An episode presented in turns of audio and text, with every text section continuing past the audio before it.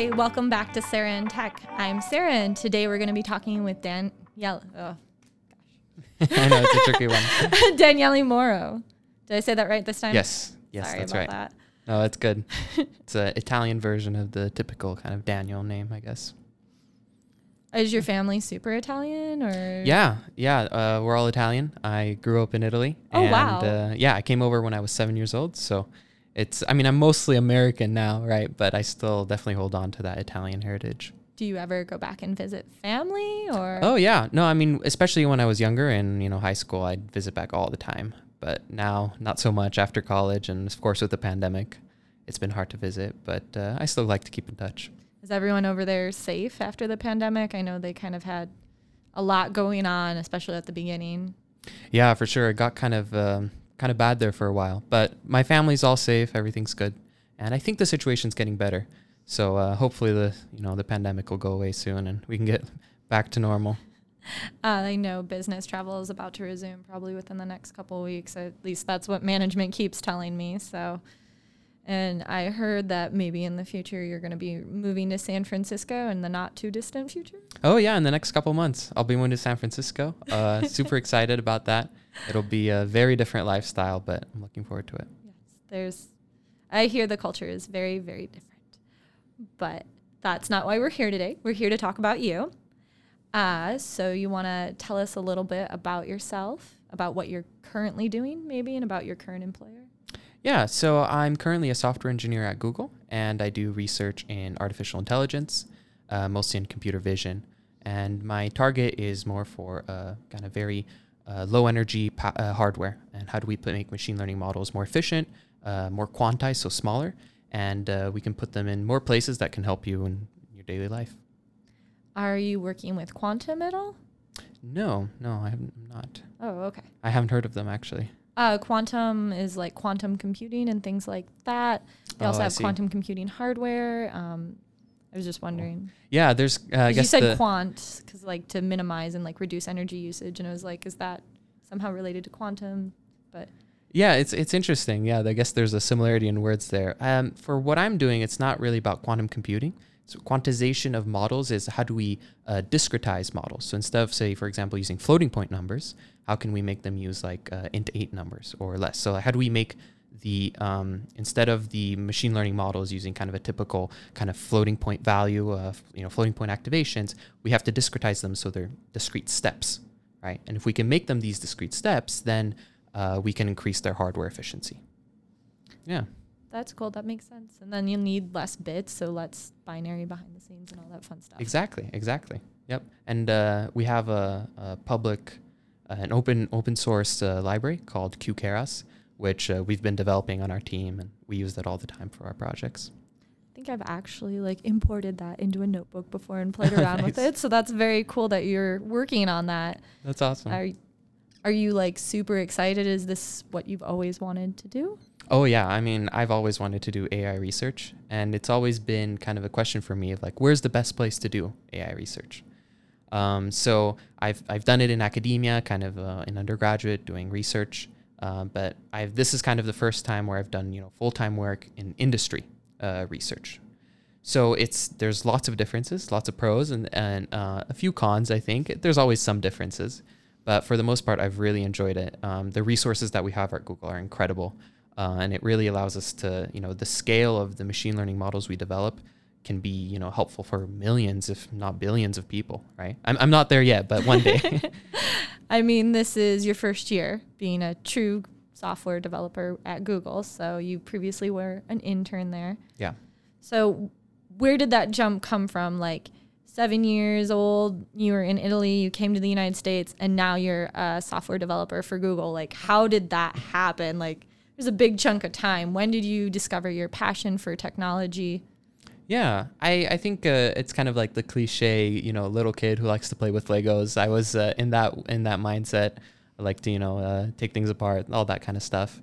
Uh, I remember when I was young, my uh, parents got me the Lego Mindstorm, and that was kind of a revolution for me because I went from playing around with bricks, where it's kind of more, I guess, mechanical engineering in a way, civil engineering, I don't know, to the Lego Mindstorm is more robotics, Mm-hmm. right, and more programming. And I found that I got tired of putting the bricks together and I just wanted to program on the Lego Mindstorm. So I kind of started to think, oh, maybe I do like this kind of programming kind of stuff.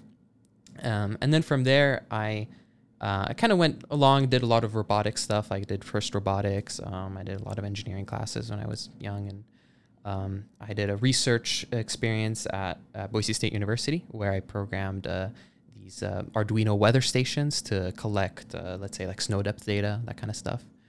So yeah, it went from there. I think eventually got to the point where the latest and greatest stuff that I was seeing always revolved around AI and it seemed like an interesting concept of like you know i'm kind of even tired of programming you know you know robots to do something. What if i made uh, some ai that learned how to do things for me? That seems like less work right? That seems sounds fun, more fun so that's that's where i went um, my first experience really getting into ai was when i did uh, in my freshman summer i went to carnegie mellon university for a robotics uh, re- uh, internship so it was called RIS and there I worked on these uh, soft robotic manipulators, uh, basically in, in the research of soft robotics. How can we make robots that are soft and inherently safe?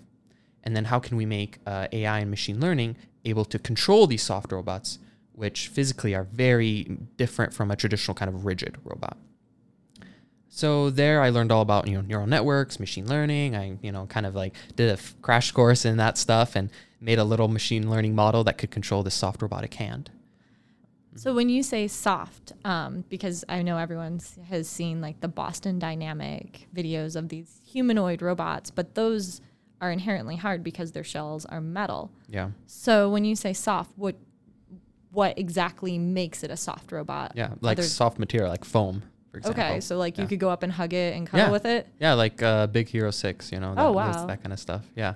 So it's not just in a Disney Disney Pixar movie. It's Oh real. no, no, it's real. It's real. I mean, I don't think I think this field is still relatively new compared Mm-hmm. to you know like say Boston Dynamics, but it's quickly getting up there. Um, and the what I was working on, you can imagine like um, the like a foam hand, and then you apply strings to each of the the fingers, and those act kind of like tendons.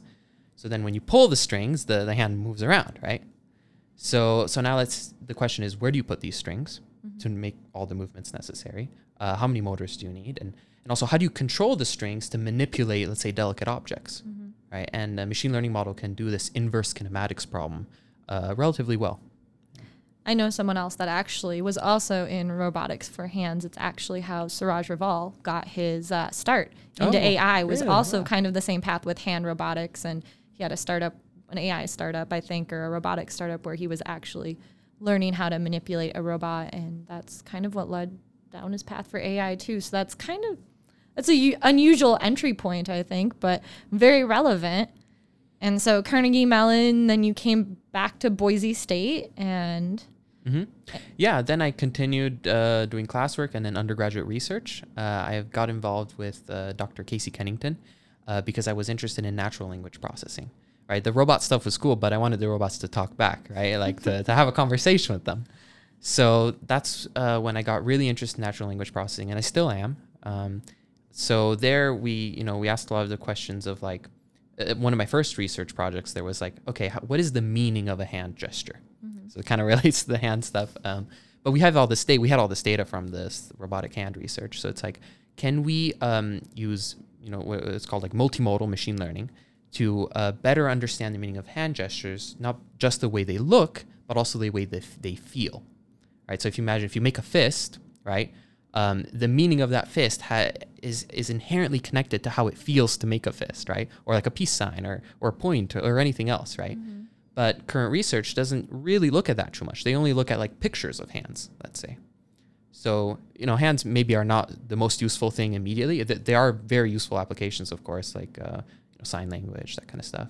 But the bigger picture is more of like how can we integrate uh, kind of embodied semantics into robotics research and also you know other sort of like NLP stuff.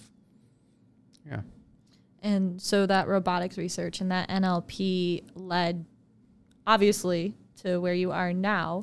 Yeah, I, I think so. It was interesting because I, I wanted to get a taste of different ways that you can work on AI research. So I started kind of in academia academia with uh, Carnegie Mellon.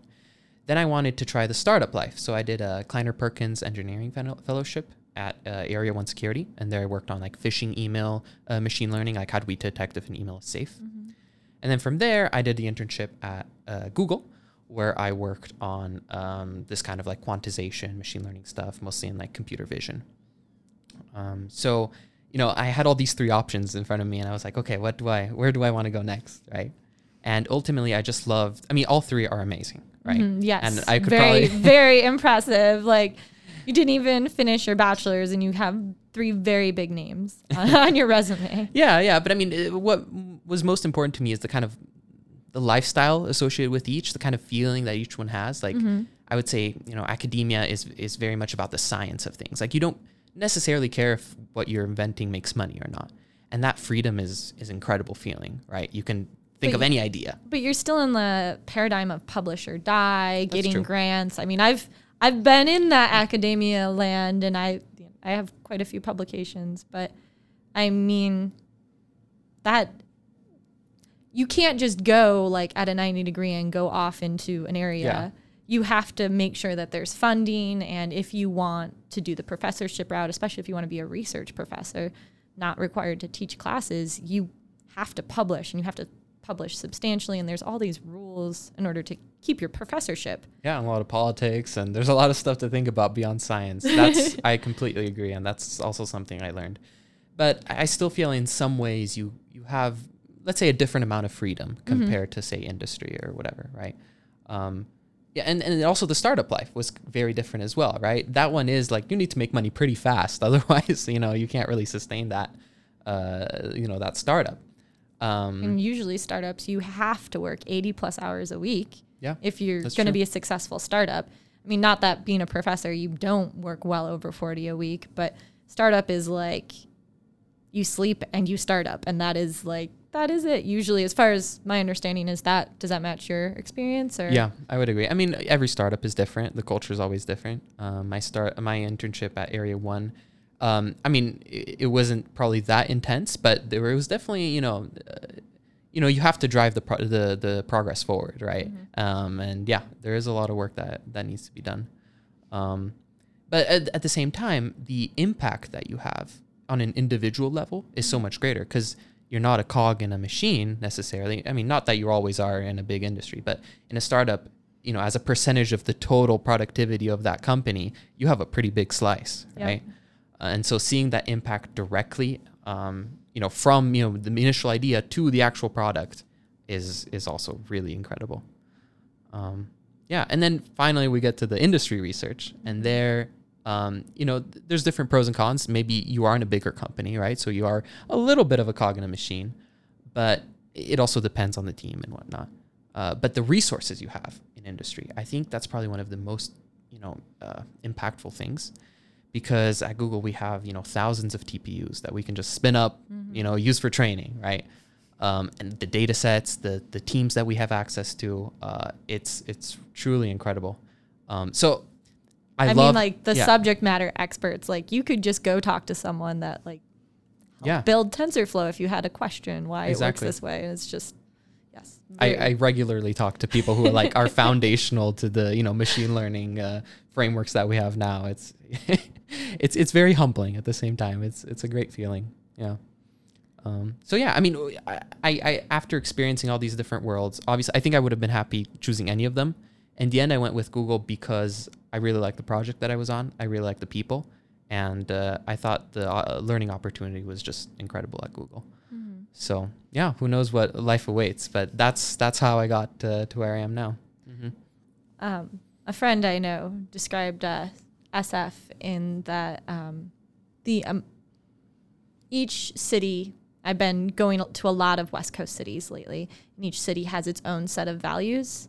So, um, in SF's case, your value um, for a community or for the society is directly related to how much impact, how much good you can do.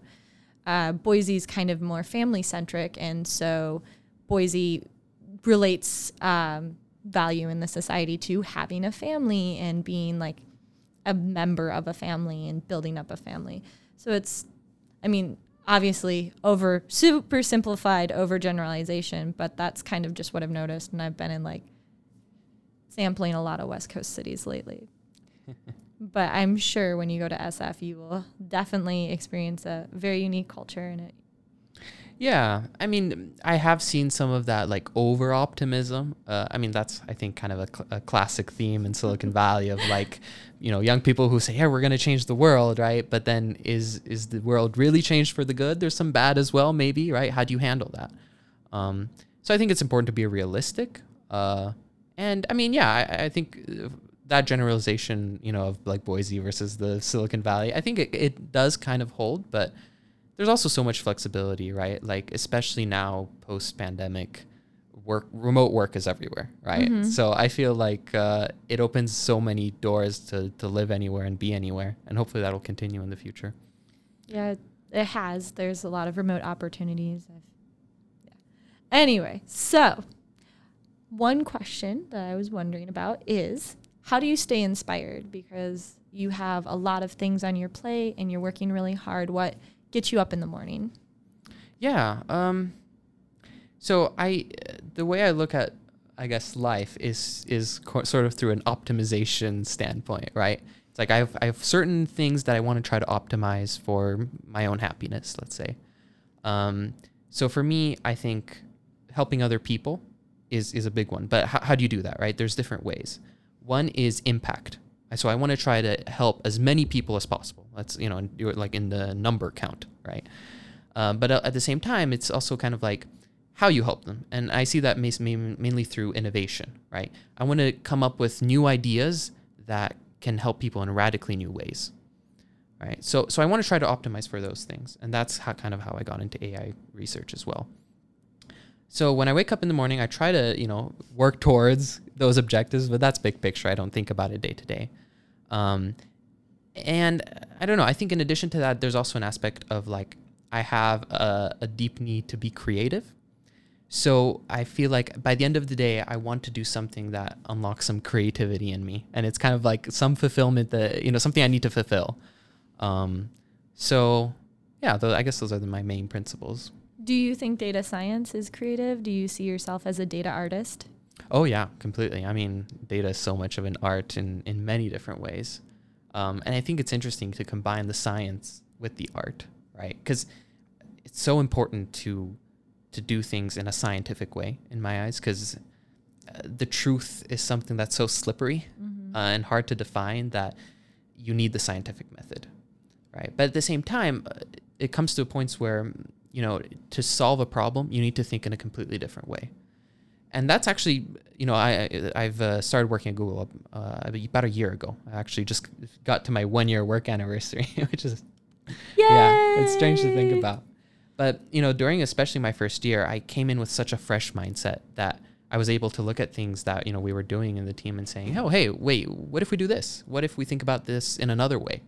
Right, and that creativity has made life so much more interesting, and uh, I think it's also helped you know helped my workplace where we think more about than you know okay what needs to be done right now. Let's think about what can be completely changed right? Maybe a more risky approach.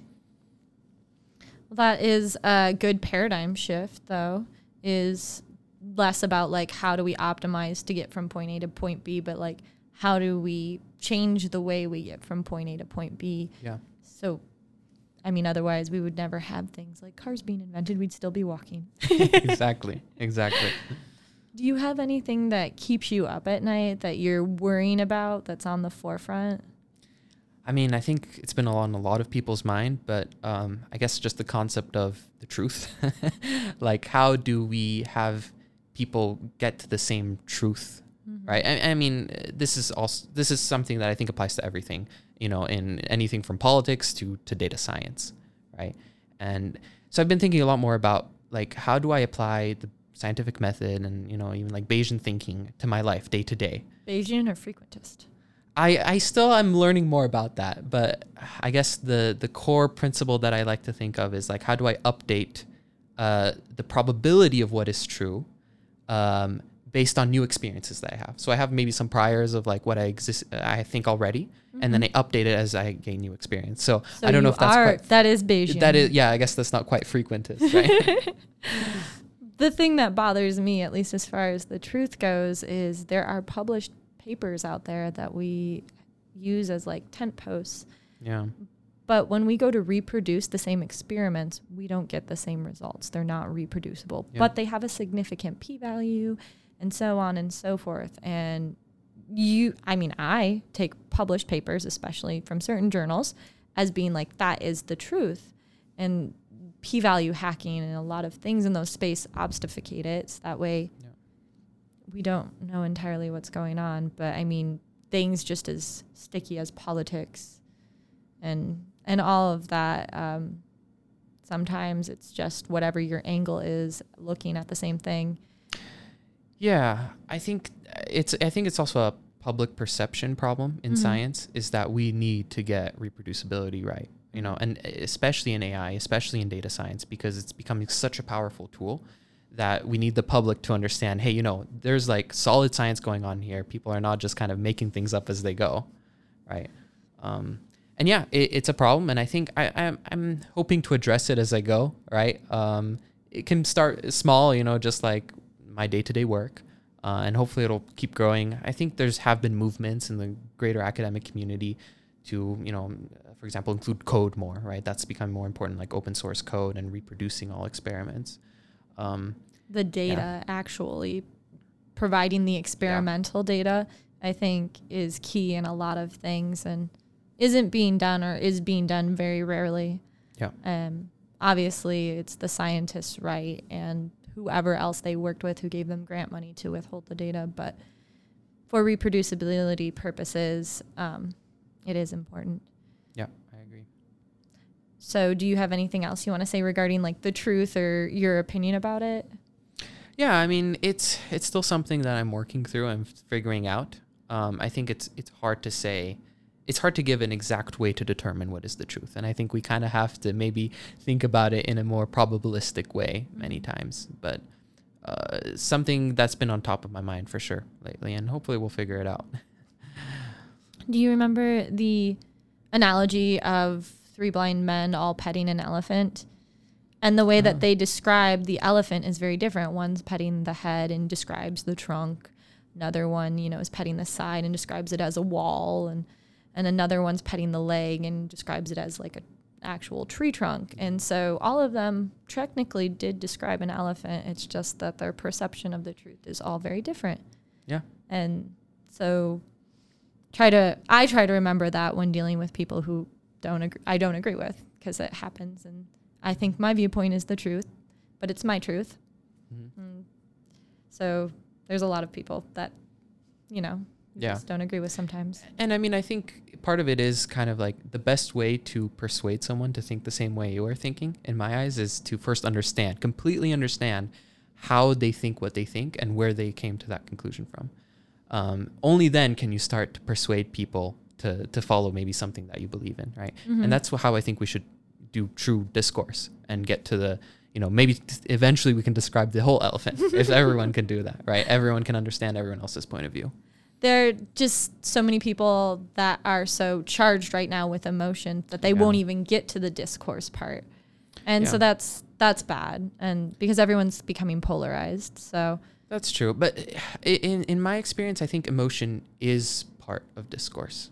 Like I, I think many times in science we try to separate emotion and let's say logic, right? But there's there's almost an emotional reasoning that you can do to to help people understand your point of view as well. Right? And it's very tricky to do. Um, I still can't get it completely right, but I think the more people that I talk to, especially that have a different perspective, I can use emotion to to help create that connection. Um, so what I was going to say is that during my master's degree, Mm-hmm. I remember a frequentist statistician and a Bayesian statistician literally screaming at each other during seminar. Mm. And these are adult professors. They were definitely emotionally charged. they both definitely weren't going to change from their frequentist or their Bayesian viewpoint. Yeah. Uh, but that kind of just reminded me of when you were talking. About Yeah. that. That's true. Yeah, there's definitely stuff we can improve. Even the scientists, you know, we can improve within our own uh, fields, right? Yeah. So, who do you look up to? That's Do you look up to anyone, or have Oh, you yeah. just been like uh, blazing a trail? Yeah, I mean, I I um I caution myself uh, in idolizing specific people. Uh, I mostly try to focus on traits of people that I really, you know, really like. Um, I don't know, for example, like Elon Musk. I would say, you know, he's a very polarizing figure. Certain things I'm very like, you know, impressed, and I want to do that. Like his his like pure ambition, like and the scale of how he thinks. Right, I I always try to remind myself, like, hey, think on the scale of Elon Musk. Like, if you can do that, then you can really start to make change. Um, you know, and there's also less good things about Elon Musk, but eh, you can you can take that into consideration as well. I mean, his work, he is very well known for his work ethic, like Yeah. putting a cot on the floor of an office and eating hot dogs and oranges and then just working nonstop. And when he can't work anymore, just falling asleep and eating more hot dogs and oranges. Yeah, I can't do that. so, I mean, that that is definitely admirable. I don't think I could do that. yeah. Yeah, But I mean, few people could probably, right? Like, so very driven. He's like, I'm going that way. I'll see you later. Yeah, just yeah. I mean, th- that that part is good, right? I just uh, maybe the work ethic, you know, don't don't follow that too strictly, I guess. I hear he expects that from his uh, employees as well. So- oh yeah, I wouldn't be surprised. Yeah, that's that's a whole workplace culture thing. So, what is your definition of success? Have you hit it? Yeah, I mean, I I don't want to put an end goal because what happens if I reach it? Then that's kind of boring, I guess, right? So for me, it's kind of like the optimization of those you know criteria I was talking about before, like kind of the impact and innovation uh, across as big a scale as I can, right? So I can always try to optimize that more and more, um, and yeah, I, I I think that's something I'm always going to work towards for my whole life. So that's success. It's it's a journey. It's not a destination, right? Yeah, I would I would consider that. Yeah. So, what is the biggest thing you want to accomplish within the next five years on the line of success and l- idolizing Yeah. Elon Musk? I mean, that's uh, you know, be careful with that, but yeah. Um, let's see. So next five years. Uh, so obviously, I'm still kind of early in my career. I uh, just started working at Google, so I uh, my biggest goal right now is learning. Right. I think to to really make a change in the world, first I have to really truly understand it. So that you know that means that every day at work I try to learn as much as possible, and I'm in a great position to do so. Right. Um, beyond that, I think starting to keep working on the the kinds of projects that I do see have the greatest potential for that impact and innovation. And what I'm working on now, I definitely think has has potential. Um, Are you allowed to talk about it? I probably can't go in, in much detail, um, but I'll, I'll say that you know it. Let's see, what can I say? Um, It's okay if you can, can't say anything at all. That yeah, I'll, I mean, I leave it get at that. NDAs. I'll leave it at that. I think uh, I'll just say being at Google puts me in a unique position to have the scale that I want Mm-hmm. and the resources that can enable that innovation as well. So, what's one of the biggest roadblocks towards innovation, towards the Mhm. future of AI everywhere and soft robots? Yeah, I think um, so. I, I I've uh, had conversations before with uh, you know other engineers where we talk about like this um, uh, sigmoid curve, right? Like in terms, if you try to plot innovation, uh, whenever a new technique is developed, like let's say like convolutions in, in deep learning or maybe transformer models, there's this burst of innovation and so many new things get developed. So that's kind of the up upwards part of the sigmoid curve, and then after a certain point, we kind of get to the edge of what we can accomplish with a certain idea or technique. Like there's only so much we can keep refining it to have this innovation, right? And so it kind of flattens out after a bit. So I feel like in in some ways we are at that point, especially with deep learning. Um, obviously, you know, with the transformer model coming out now, it's another huge kind of upward stick. But didn't that come out about a year ago? Yeah, that's true, and we are getting kind of maybe near the the plateau of that. Um, so, in turn, so when you say like roadblocks in innovation, at least on a personal level, I wanted to try to help c- start the next kind of start in the sigmoid, right? And uh, I mean that's obviously extremely difficult and requires a lot of creativity. Um, but I think that's the most important thing. Like if, if we want to really be innovative, we have to keep thinking of new ideas. We can't just keep refining what we have before. I mean, I know like previously AI and machine learning papers were coming out really frequently, Mm-hmm. especially when things started becoming open source with TensorFlow and everyone was coming up with all these new neural nets. And then Transformers came out about a year ago and it's kind of been quiet during the pandemic, other than like FFTs being applied to models um, in a new way. Yeah, I mean, I guess it also depends on like the specific field. Like, I don't know if you watched Google I/O uh, recently, but they unveiled. Uh, I think they're calling them Lambda nets, um, and there's a lot of. I mean, it still relies on the transformer kind of uh, basis, from as far as I understand. But the their the innovation there has been pretty impressive from what I've seen. Um, I think a lot of it now is that we can't just apply transformers to unsupervised data and expect them to be perfect because they're going to start making things up right it's i guess it goes back to the truth like what is truth right how do we make these models ground to some sort of knowledge graph or some sort of truth right and i think a lot of people are working on that right now and we're getting closer and closer to having some really impressive intelligent let's say um, you know ai that we could really converse with And I mean, I have a Google Dot at home. We regularly talk to it, but she gets a lot of stuff wrong. Oh yeah, I there's a lot of room for improvement there, at least from my experience. But that sounds very promising.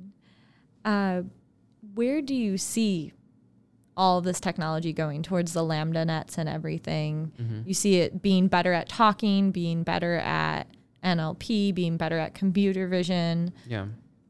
Um, I think the the core problem at the heart of AI is how do we unlock reasoning, right? Um, we we're pretty good now at creating machine learning models that can recognize patterns, even really complex patterns.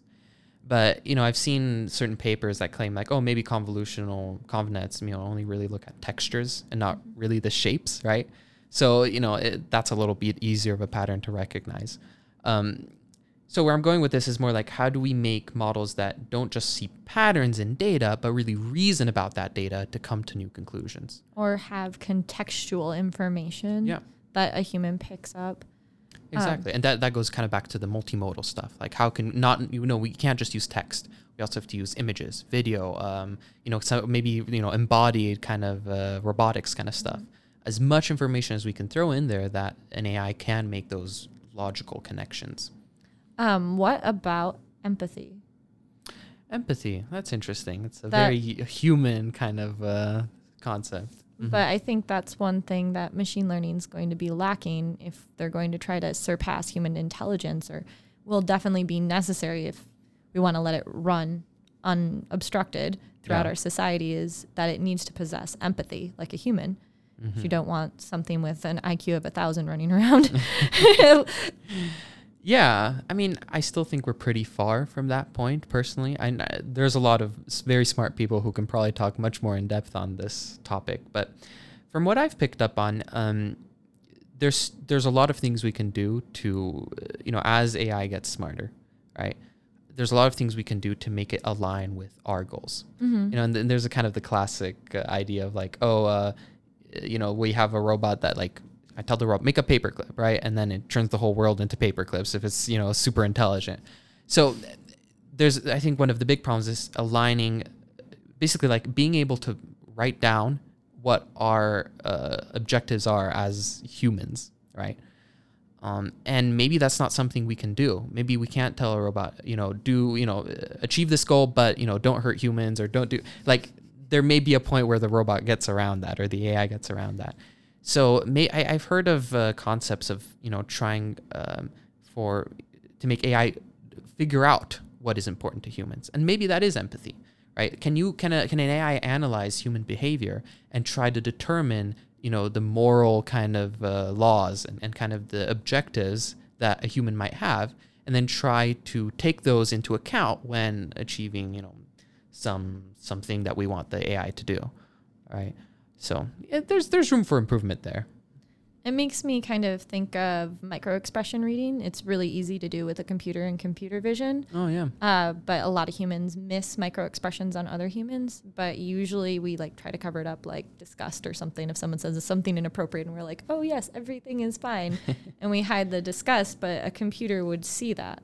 Mm-hmm. Um, and so that kind of is an interesting view into the soul that a computer gets that most humans miss. So Yeah, humans are very flawed in many ways. Right? like uh, maybe AI can actually help us communicate with each other even more effectively, like read us even more effectively than another human could. one idea um, with along the lines, lines of like Neuralink, and there's actually quite a few versions of Neuralink out right now in the space doing a lot of research, and they are thinking about being able to merge two human brains. So, if you will, you could merge your brain with your girlfriend, and you could hear all her thoughts unfiltered. Would is that something that you you know that's a human machine interface, but like Yeah. also you're interfacing with another human. What if what happens when we combine two human brains? Yeah, I don't. I mean, that is the way. I, I don't really know what would happen, but it that is the way that we've kind of been progressing in a way, right? I think I don't know if this is the exact way that Elon thinks about it, but the way I have interpreted is that you know, as as the technology has developed, we've increased the bandwidth of information flow from our brains to a computer.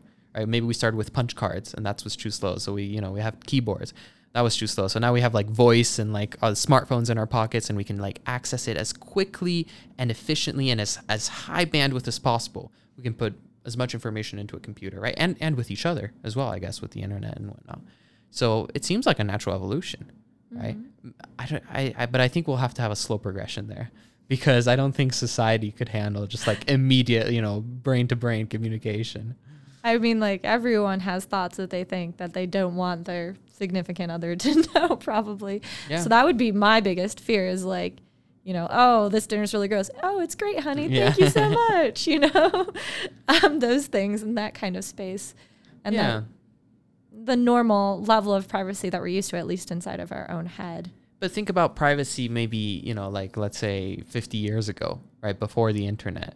I mean, I, I can't speak too well on, on how it was back then, but my understanding is like people, compared to now, people would be very private, right? Like now you can know immediately exactly where all your friends are located, right? Like what they're doing, what what food they've eaten, right? like Look at here's a picture. exactly. So that's kind of normal now. Mm-hmm. So maybe it does seem a bit strange to us, like, oh, it'd be so, you know, there's no privacy there, right? But I don't know, maybe that's just how human civilization is developing. Like privacy is becoming less and less, or maybe different in some way, right? I mean, I would argue that even though we've kind of reduced the amount of privacy and I can see what you had for dinner, we've decreased the amount of community involvement. So in the 19, I don't know, whatevers, there was a lot more sense of community. You knew your neighbors' names and stuff like that. I mean, I've lived in my home for a couple years and I've said hi to my neighbors a handful of times and tried to invite them over for barbecue and stuff and be community. Uh, but I would say like the the decrease in privacy has like gone the opposite way as far as like we don't have a sense of community as much as we did previously. Or, or at least like local communities. Yes. Right. Because globally, I would say we're more connected globally than ever, right? And mm-hmm. probably with people that share more similar ideas Yeah. because you can be selective and say you have the exact same, you know, ideas that I have and I would like to communicate with you so we can come up with more crazy ideas. I Yeah. guess. Yeah. No, I agree. I mean, yeah, of course, social media, there's a lot of stuff that we need to improve there. Um, but I don't know. I'm optimistic. I'm kind of, I guess, a technologist where I could say, you know, maybe it's all that all that we need is a revolutionary new tech idea that helps not only create global communities but local communities. Right? I'm sure there's people who've attempted kind of like more local social media. Right? Like I can't. That must be something, right? I mean, uh, there's this girl that does this podcast that interviews local Boise techies. yeah. Yeah. You There might, we go. You might know about her. her name's Sarah in Tech. she also runs a meetup for data scientists in Boise, There we go. trying to create community, if you will. yeah exactly exactly yeah but at the same time you have a global audience so it's kind of strange huh? it is. We're trying to bring the data science meetup, especially, and make it global. We're gonna stream live for the first time this like in two or three weeks, I think. Mm-hmm. So that's Oh, that's kind of nerve wracking. oh wow stream live. I haven't told the people presenting they're streaming live yet. I'm sure they'll they'll be excited, right? yeah, why not bigger audience yeah, only three cameras running on that. Oh, no. so, yeah, I just got to prototype out like the sound system and everything with a bunch of friends, so it was. oh that's awesome fun. All right. So back to you. What's your favorite programming language? Uh, well, that would have to be Python. I mean, that's what the world runs on nowadays. yeah. And what's your favorite package? Is it the one that you're working on? Uh, yeah. I mean, QKeras definitely is up there. I'm actively developing it, right? So I Mhm. hope it's good. um, and then other ones, of course, uh, NumPy, TensorFlow. A, a new one that Google just came out with, uh, JAX. Mm-hmm. Uh, I'm still learning it, uh, but it has a lot of potential. It's like NumPy, but it has a lot of like really cool machine learning uh, features baked into it. Sounds like I'm gonna have to check out Jax pretty soon. Oh yeah, no, I definitely recommend giving it a look. Do you have a preference for a technology stack?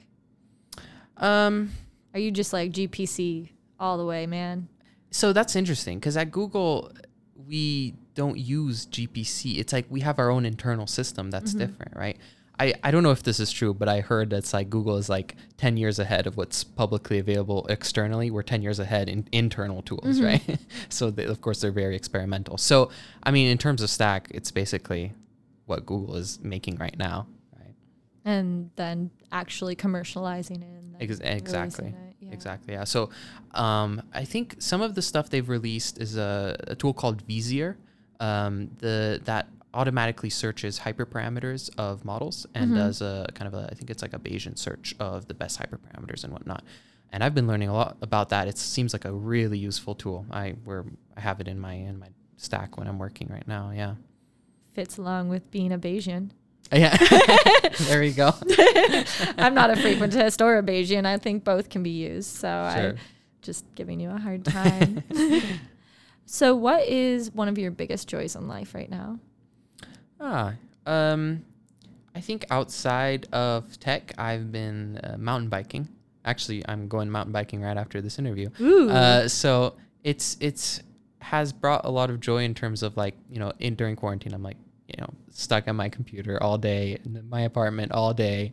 So being able to find something that I've really enjoyed that is so completely different Mhm. has really brought me a lot of happiness. Do you go all the way up to Bogus or I haven't biked at Bogus yet. I've done a lot of like foothill stuff. Uh, you know, I, I'm still a, a novice, of course, but I'm I'm getting better and better. It's uh, it's fun. Yeah. I was watching people getting air this weekend. I was not biking whatsoever, but I was watching people getting air while biking, and I was like, "Wow!" And they're just like tearing down the hill. I'm like, "All right." yeah, yeah. I've I've tried. I I, I got a, a few scratches the other day, but you know that's part of the fun. I'm getting better. yeah. Uh, what is one of your fears or stressors currently? uh, fears or stressors. Um, I guess just uh, the unknown of what's happening next. Mhm. um, of of I mean more specifically with the whole pandemic, things have Mhm. changed around so much, right? And then like, oh, what will it be like going to California? You know, what will it be like working in person with the people I've been working with for a year, right? Like, so it, it's it is a bit of a kind of gives me a little bit of anxiety, but at the same time, I'm super excited about it, right? So, yeah, I mean, overall, I guess it's a positive. Mm-hmm. I have to say, as someone who worked remote and then actually started going into the office and seeing these people in real life, uh, one thing that I got from Zoom was that I expected them all to be a lot shorter than they actually are, or maybe it's just the fact that I'm short. But I'm like, oh, hi guys, how's Yeah. how's it going up there? And like on Zoom, it they're you know nice and leveled. But other Yeah. than that, it, it hasn't been too jarring. And California, I think, opened up two or three days ago. Yeah, I think they're they've opened up recently. hmm And so everyone's really excited. There was like a big announcement. The governor was at like Disney. There was Oh, yeah. confetti. Everyone was very happy. So That's so interesting. Yeah, I wonder how my social skills have changed just from being on video calls all day. You know, like. have you experienced Zoom fatigue at all, or do you I think mean, you have? I actually kind of have been wanting to have more social interaction with my coworkers and also other people. So there are days where it's like okay, too much, but many days it's like I want more. Like I want to socialize more, even if it is on on Zoom or video call, right? So I mean, in some ways, just not long term fatigue yet. That's good to hear. So, what is a favorite problem that you've solved recently that you can share, or can you not? share? Um, let me think. Mm, I guess I'll, I can share maybe a, a, a hobby problem that I've been looking at. Um, I, I don't know if I consider it necessarily solved, but I've been really interest, interested in cellular automata. Um, and this is the concept of like imagine you have a grid, right? And you have uh, basically cells are each point in this grid, and they have very simple rules that um, you apply to every single one of these cells, and from these simple rules, you get very complex behavior. So imagine like Conway's Game of Life, right? I don't know if you've heard of it, um, but Conway's Game of Life, you have I think it's like three or four rules, and if you apply them, then it, you get something that almost looks lifelike. Right? So I've been fascinated by this, and um, I guess my question has been, oh, I wonder if I could make like a little game out of this, or some some sort of experience where I could show this to someone new, where it really get, gets them the feeling of like, wow, complexity, so much complexity can be achieved by these simple rules in a kind of a fun way. So um, I've been working on that recently, and I found a tool, a Shadertoy, which allows you to write uh, GPU shaders that run on the web browser really quickly. So it's a very efficient program. Um, and I've been uh, I recently found that out, and I've been trying to develop a, some some little tool to like experience them in a very uh, kind of a compu- like hardware efficient way, right? Something that can run at speed, basically. That sounds really interesting and complex. And it's it's an interesting idea, and I, I I'm I don't yet have all the tech skills that I need to really solve it, but I'm I'm getting closer. I think I, I'll have something soon. Yeah. Well, let us know when you uh, have something to release, and we'll definitely all want to take a look. Sure, sure. Do you have any closing thoughts?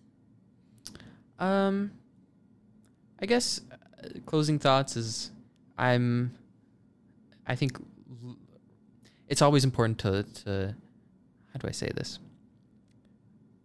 It's learning new information is crucial in in you know for hobbies for being competitive in the job market for everything. And so i think i would encourage everyone to just always be open to learning new things and like always having that learning mindset when it comes to finding the truth right? Um, or you know when it comes to finding new packages on python to try out right? Always be open to changing your mind. Yeah. That's some very good words of wisdom. Do you have any socials that you would like to plug? Um, I'll just say, yeah, you can just see my website, www.danielemoro.com, just first and last name.com. Very cool. Um, well, thank you so much for coming on and talking with us and Yeah. sharing all your knowledge. Yeah, for sure. It's a pleasure. Thanks so much for organizing this. I think it's a great value to the community. Thanks for listening to Sarah in Tech. Feel free to email me at sarah at sarahintech.net or follow me on Instagram at sarahintech. Hope you enjoyed listening.